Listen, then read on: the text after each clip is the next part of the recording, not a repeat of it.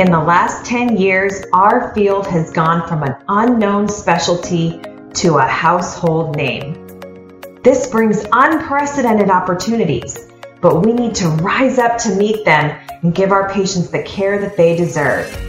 In order to help others get better, we need to be better. This podcast will help you to become more confident with your patients, more successful in your practice or business, and a leader in pelvic health. And we're going to have some fun along the way. Join us as we rise together. We're Jesse and Nicole Cozine, founders of Pelvic Sanity Physical Therapy and the creators of the Pelvic PT Huddle. And this is Pelvic PT Rising. Hey guys, welcome back to another episode of the Pelvic PT Rising podcast with Jesse and Nicole Cozine. Hey Nicole. Hello. So coming off the heels of a episode we did a few ago on the art of running on time, we wanted to pull out we got some really good comments from that one and actually a hilarious comment in our accelerator business coaching group that made us want to talk a little bit about chatty Cathy's and that kind of specific challenge to running on time. Yes. And this is our little disclaimer. In this podcast episode, we use the term chatty Cathy with a ton of love and very endearingly because these are the wonderful, wonderful patients who are the nicest people. They are the ones that you kind of just want to sit down on your couch at home and just and actually chat with them. They're the ones that are bringing you flowers. They're the ones that are just being really thoughtful about something that you said and then bringing you a picture of something. I mean, it's, they're the nicest, nicest people. And they also can really put a wrench in your day if you let them run amok with their chatting. Yes. And we talked about this a little bit in that Art of Running on Time podcast. If you missed that one, go back and check it out for a little bit of a broader look at running on time here. But these are not the people who have a bunch of questions at the end. I think that's a whole different problem, right, Nicole? Yeah, totally. So, and we talked about the way to deal with that in your last five or last 10 of helping you to run on time with all different types of populations. But we wanted to sort of tease out this type of a person, these little chatty Cathy's, because they are actually really difficult because they are super nice and you do care about what they have to say for the most part.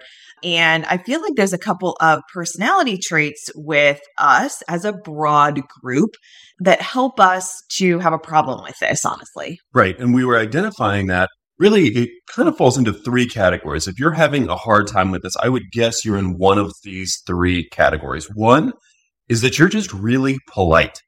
And it does not come naturally to you to interrupt, to interject, to usher someone out the door. It would seem to be rude to you to do some of these things. We're going to help you out with some actual practical tips about that. But just check yourself right now. Is it a politeness thing, which is not a bad thing to be? It's not a bad thing to be at all. In fact, I would argue that you're way better than me because I have no problem being rude most of the time. So it, but that can be a real challenge in this instance because you haven't practiced, you don't have experience really doing this even outside of the treatment space. Right. So you might be too polite or polite. We won't say too polite, but you might be chatty yourself. And this was the, the case of the person in our accelerator business coaching group had a hilarious thing. Usually every Friday, we're putting up something where we share either wins or things that have changed in the business. And those are some, we should actually read some of those on the podcast, Nicole. They've been really cool to so see. Fun. But this one was, she had actually done, we had a whole module on controlling the last five, making sure that you're giving your patient your clinical honest opinion. And that was a big win for her. She had done this with some of her chatty Cathy's, but her parentheses was the funniest part. She says, I'm doing way better with the chatty Cathy's.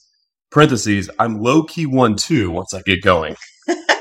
And I was like, yes, that's such a great thing to just identify about Yeah. yourself. So that is the second category is like you're kind of a chatty Cathy yourself, which is again a great overall character trait. But when you run into somebody who's doing that to you, and then your temptation is to do that back, we have a, a Barney situation with the appointment that never ends. Jesse. But this is such a, I mean, I feel like this is such a wonderful, that sentence is such a wonderful, amazing thing of self awareness too. And to not even really being apologetic about it, just like I'm low key one too. And that was just really hilarious. We talk about that a lot in the Cozine household because it was so, it was just so perfect. What a perfect little comment. What a perfect little act of, of self awareness. And then also being willing to change that as well to help with seeing the bigger picture of running on time and being clinically honest in that group. And being authoritative, right? That was in the context of cool, being a little bit more authoritative starts to slip away if you're getting too chatty at the end with your people. And then the third category are people who don't really want it. In fact, you might be getting low key frustrated, mad, like looking at the clock, but just don't really know how to end the session, don't have the skills to make it stop. And Nicole, this I think was you, low key rage, but well, don't know how to end it properly in earlier in your career. Was that fair? Earlier in my career, absolutely. And this is is also too you know it's actually interesting you have a lot of social things going on like if it's someone that's significantly older than you you want to be even more respectful.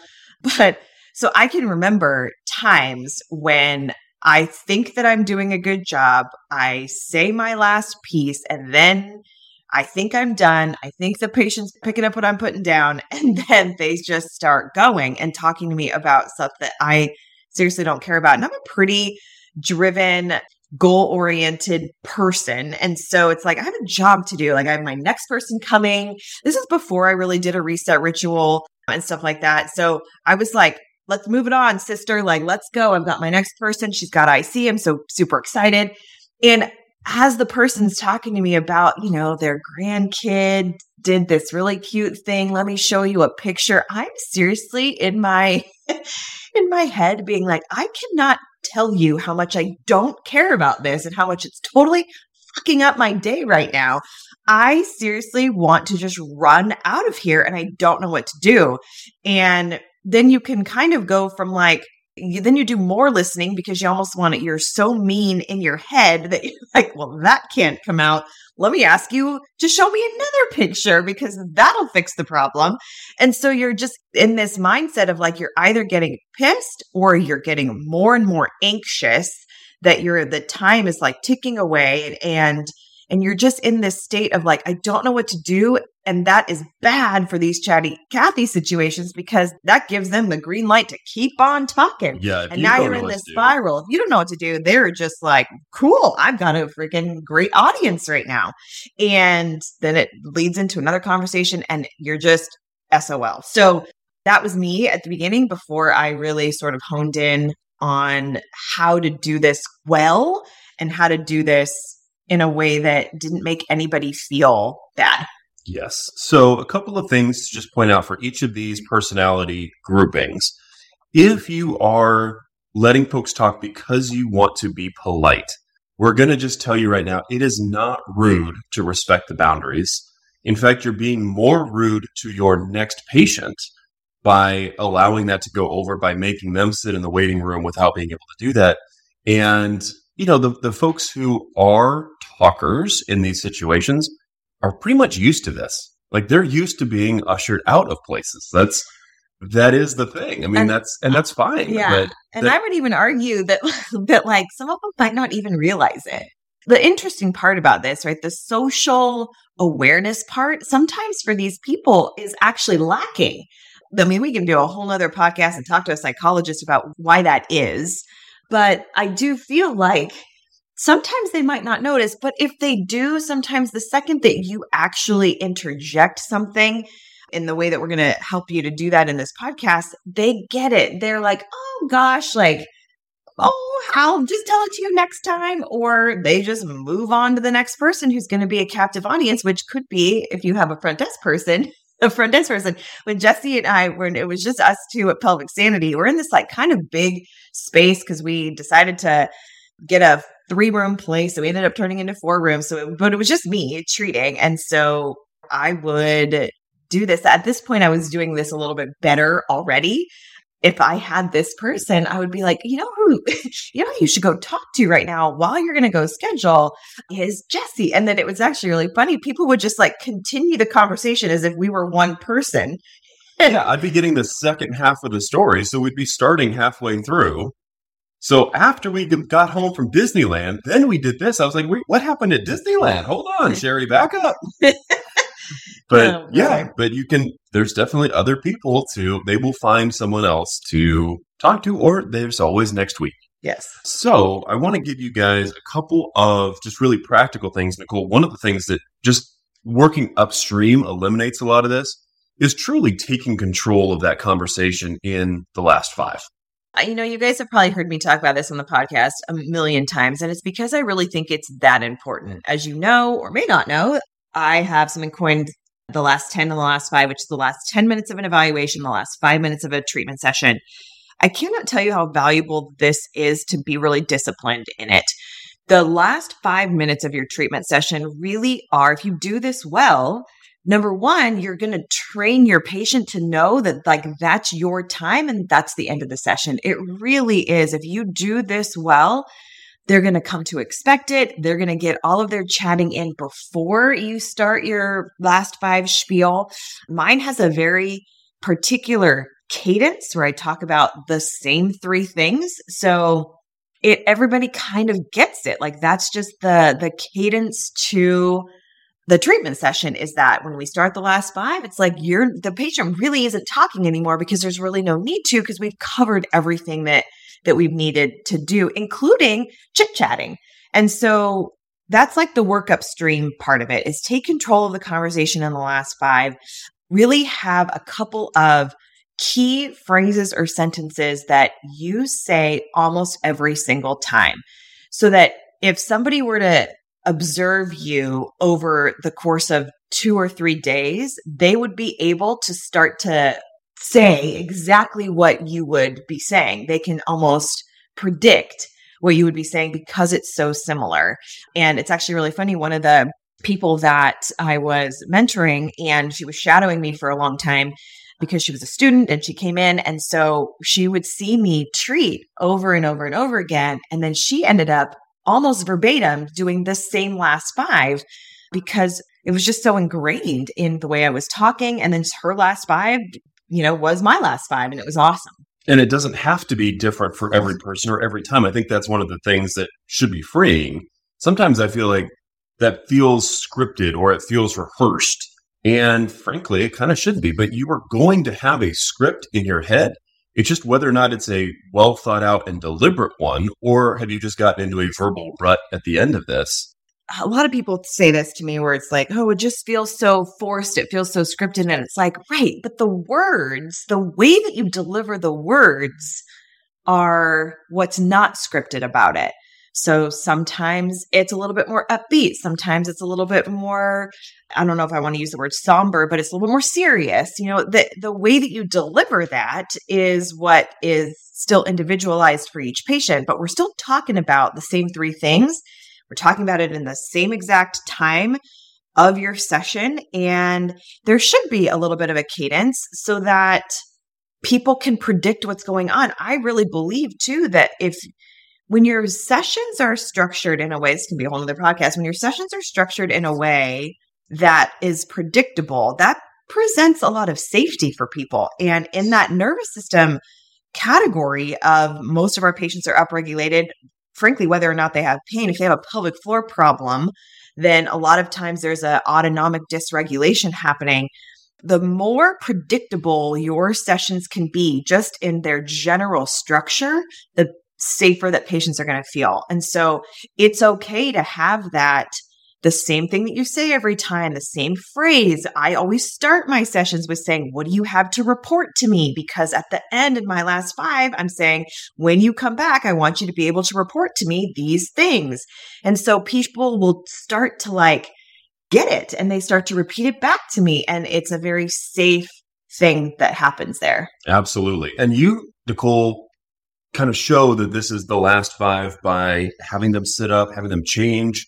What are the indicators that people have that it's showtime? So if I am ending my session with some sort of exercise or up off the table and I'm not doing anything internal at that point, then I will actually probably 10 or 15 minutes um, before have them change.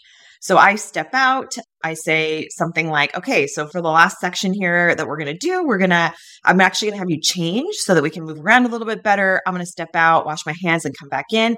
And then we, and then they're already changed. So in that way, sometimes I'll even, when I step back in, I just strip the linens off of the bed. So at least then you know, everything's like a clean surface in there. And so then we just go about our time and then they're already dressed. And so the last five will just start either just sitting in the chair or even standing a little bit. It doesn't really matter where the patient is at that point. You just need to start the conversation with five minutes to go in session, uh, but they're already dressed.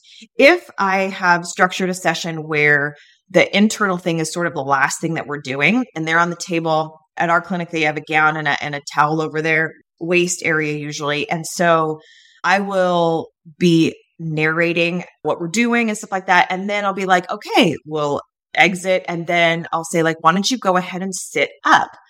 And at that time, there's a very clear they're not still laying on the table we're not there we're done with the treatment mode of the session so i have them sit up and then we are talking face to face with them looking at me and we are doing starting the last five at that point. If I know somebody is a super chatty Cathy and I'm super comfortable with them so, and they feel like they want to stand up and they start to do something and go over to where their clothes are and stuff like that, then sometimes I'll even flip the room with them right there. I'll strip the the linens and then if they start talking and I'm like, all right, well, I'm just going to put the new sheets on ready for my next person. So there's all of those tricks too, so that you are actually preparing a little bit for the next session while the other person's in there. It's not rude. You can still be very present with the conversation. And then you would find a way to get into your last five. And then you also talked, Nicole, about that final sentence being so important to just have a final, really directional, do this kind of sentence that doesn't brook more conversation. You're certainly not into the thing with, well, if you have any other questions. Yeah, I, I think that's a tendency for a lot of folks as practitioners is to let me know if you have any questions or, you know, we we learn from people like Christina Holland and, and all these amazing people that are talking about how to communicate better with uh, patients. Like, what questions do you have for me? That is not part of the last five. That all should be happening before. So, in the last five, it's kind of like your show, your show time now. So, it's summarizing, it's doing all the things that we talk about in the last five. And then it's, but you should have one final sentence that is, in my opinion, should be pretty directional. And it can be logistical directional or it can be bring something back to me next time. So logistical directional would be like, Hey, I want you to stop by at the front desk and talk to so and so about scheduling out more appointments once a week. So it's very much this is what you're doing now. Why don't you follow me out here? You're walking up there with them if you if that's can work with the flow of your situation.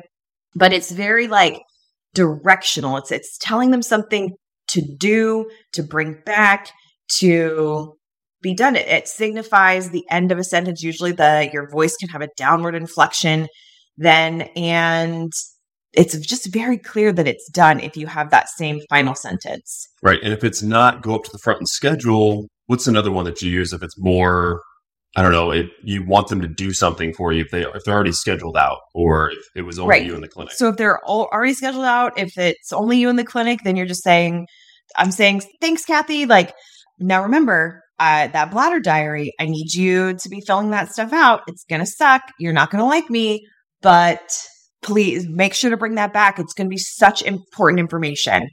Period. Period. Right. That's and it. then she goes, "Oh, okay, good, good, good," and be like, "Great, have a have a good day, bye."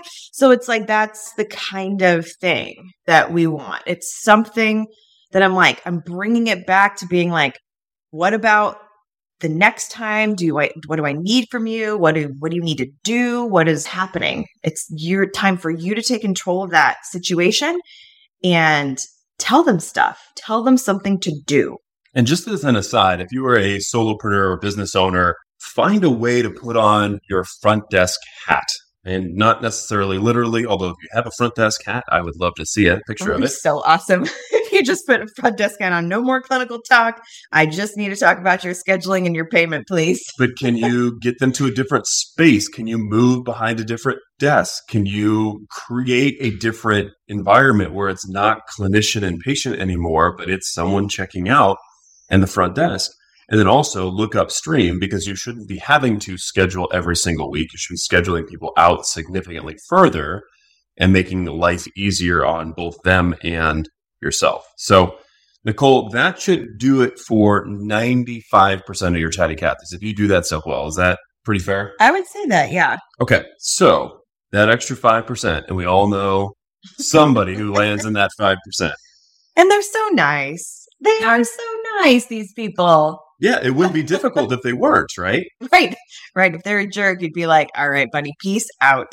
But yeah, And guys, uh, guys are probably, I don't know, you want to generalize, are they better or worse? I feel like we're worse.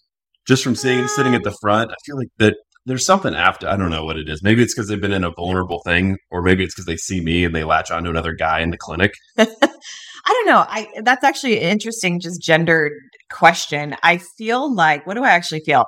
I kind of feel like as a whole, it's more likely that you'll get a chatty Cathy that's female. This is super gendered, obviously.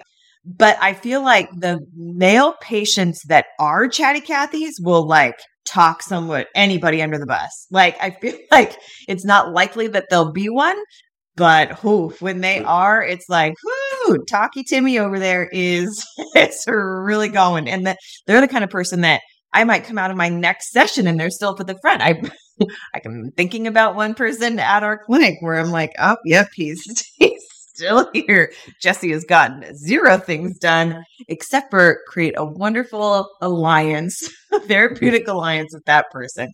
So if you've got that that person though that this stuff doesn't work on, you've ended your sentence authoritatively, directionally, voice going down, doesn't work. What do you do? Uh, you've already given one thing of like actually flipping the room while they're there, right? Indicating, hey, like there's somebody else that's going to be coming in here. Yeah. The thing is, is that some people might find that rude. I just feel like it's it's just a natural thing to do. I just start doing it. So they get it's kind of like a win-win. I'm still moving towards being able to be done with that session and they're still getting to talk. And then there's an act that I'm doing that has an end to it that it's like when that's done, then I'm moving my way towards the door. Then I'm saying, here, why don't you come out here and finish the story out here? Because you need a break. You need a break in the conversation, a break in the way that you were interacting to signify to them socially that like this is now over.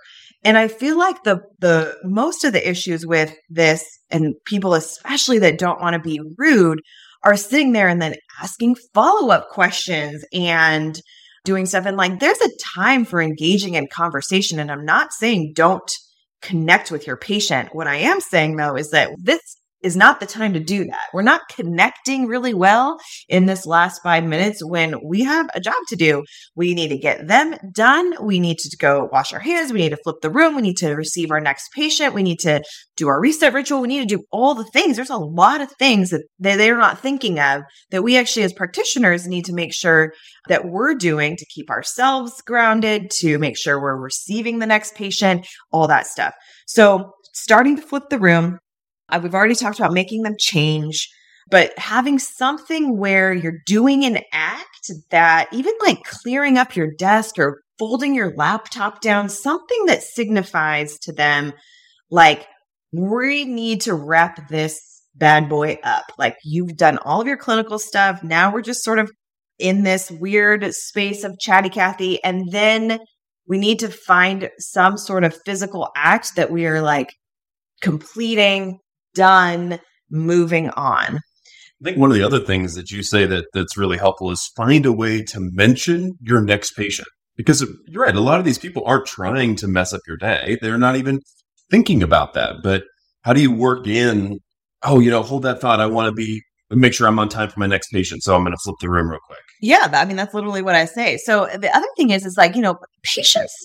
when they are in the patient role, and they mostly are when we're treating them and stuff, they're actually really selfish and they should be selfish. It's it is about them. They need to be putting themselves first and all the things. But sometimes that bleeds over into social constructs as well where they don't even realize that because they're it's like the first time someone's actually listening to them like you might be that first person that they have actually had a meaningful, deep conversation with about something that's very personal to them. So they feel really connected to you. We've had podcasts about this as well, where it's actually hard because they might feel that you're very much in the friend zone and i'm very much in the fact in the fact that practitioners are not we're not friends with our patients period. But that whole time that somebody is really connecting with you and chatting it up at the end when there's really some clear signals that they're not picking up then we need to interject. And and interrupt. And that's what we have to do. And so I might say to somebody like, Hey, you know what? Kathy, hold that thought right now. In fact, Hey, why don't you step outside? I'm going to finish doing this. I'm going to go get my next patient and we can finish the conversation. Narrating that for them and mentioning the fact that you have another patient. A lot of times we'll like kick them into like, Oh yeah, because they're much very much enthralled in their own words and all that kind of stuff. So they'll be like oh yeah i'm i'm here and i'm done and we can talk next time.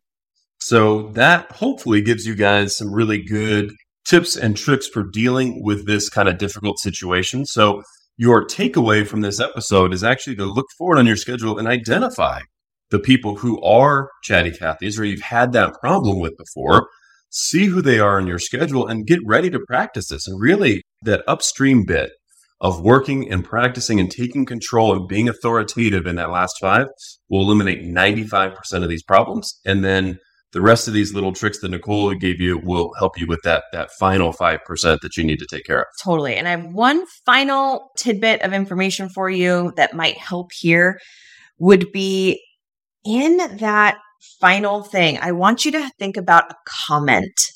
I want you to think about a comment. There's no questions. There's no, there's no other things. It's a comment and it's a, wow, that sounds so interesting. I'm so excited to hear more about that next week. Period. Period. so I hope that this is helpful. These wonderful, wonderful chatty Cathy people are the most amazing patients. They're probably some of your most fun people. Um, they are the ones who you're probably most personally interested in to talk to. So that makes them just a little bit harder to deal with and to just be a good authoritative practitioner with them. But it is possible. And I really want you all to have a really good way to manage this, manage your time better. You will be a better practitioner for it. All right, guys. So that's what we've got for you today. If you are a business owner and are interested in taking your business to the next level starting in 2024, you will want to get on the wait list for our next cohort of the accelerator program. You can head to pelvicptrising.com slash accelerator for that and make sure you're on the wait list for first priority there. And we love hearing back from you guys. So if this is helpful, if you implement this and it works, if you implement it and it doesn't, we would love to hear back from you guys. As always, we want to keep this conversation going. And let's continue to rise.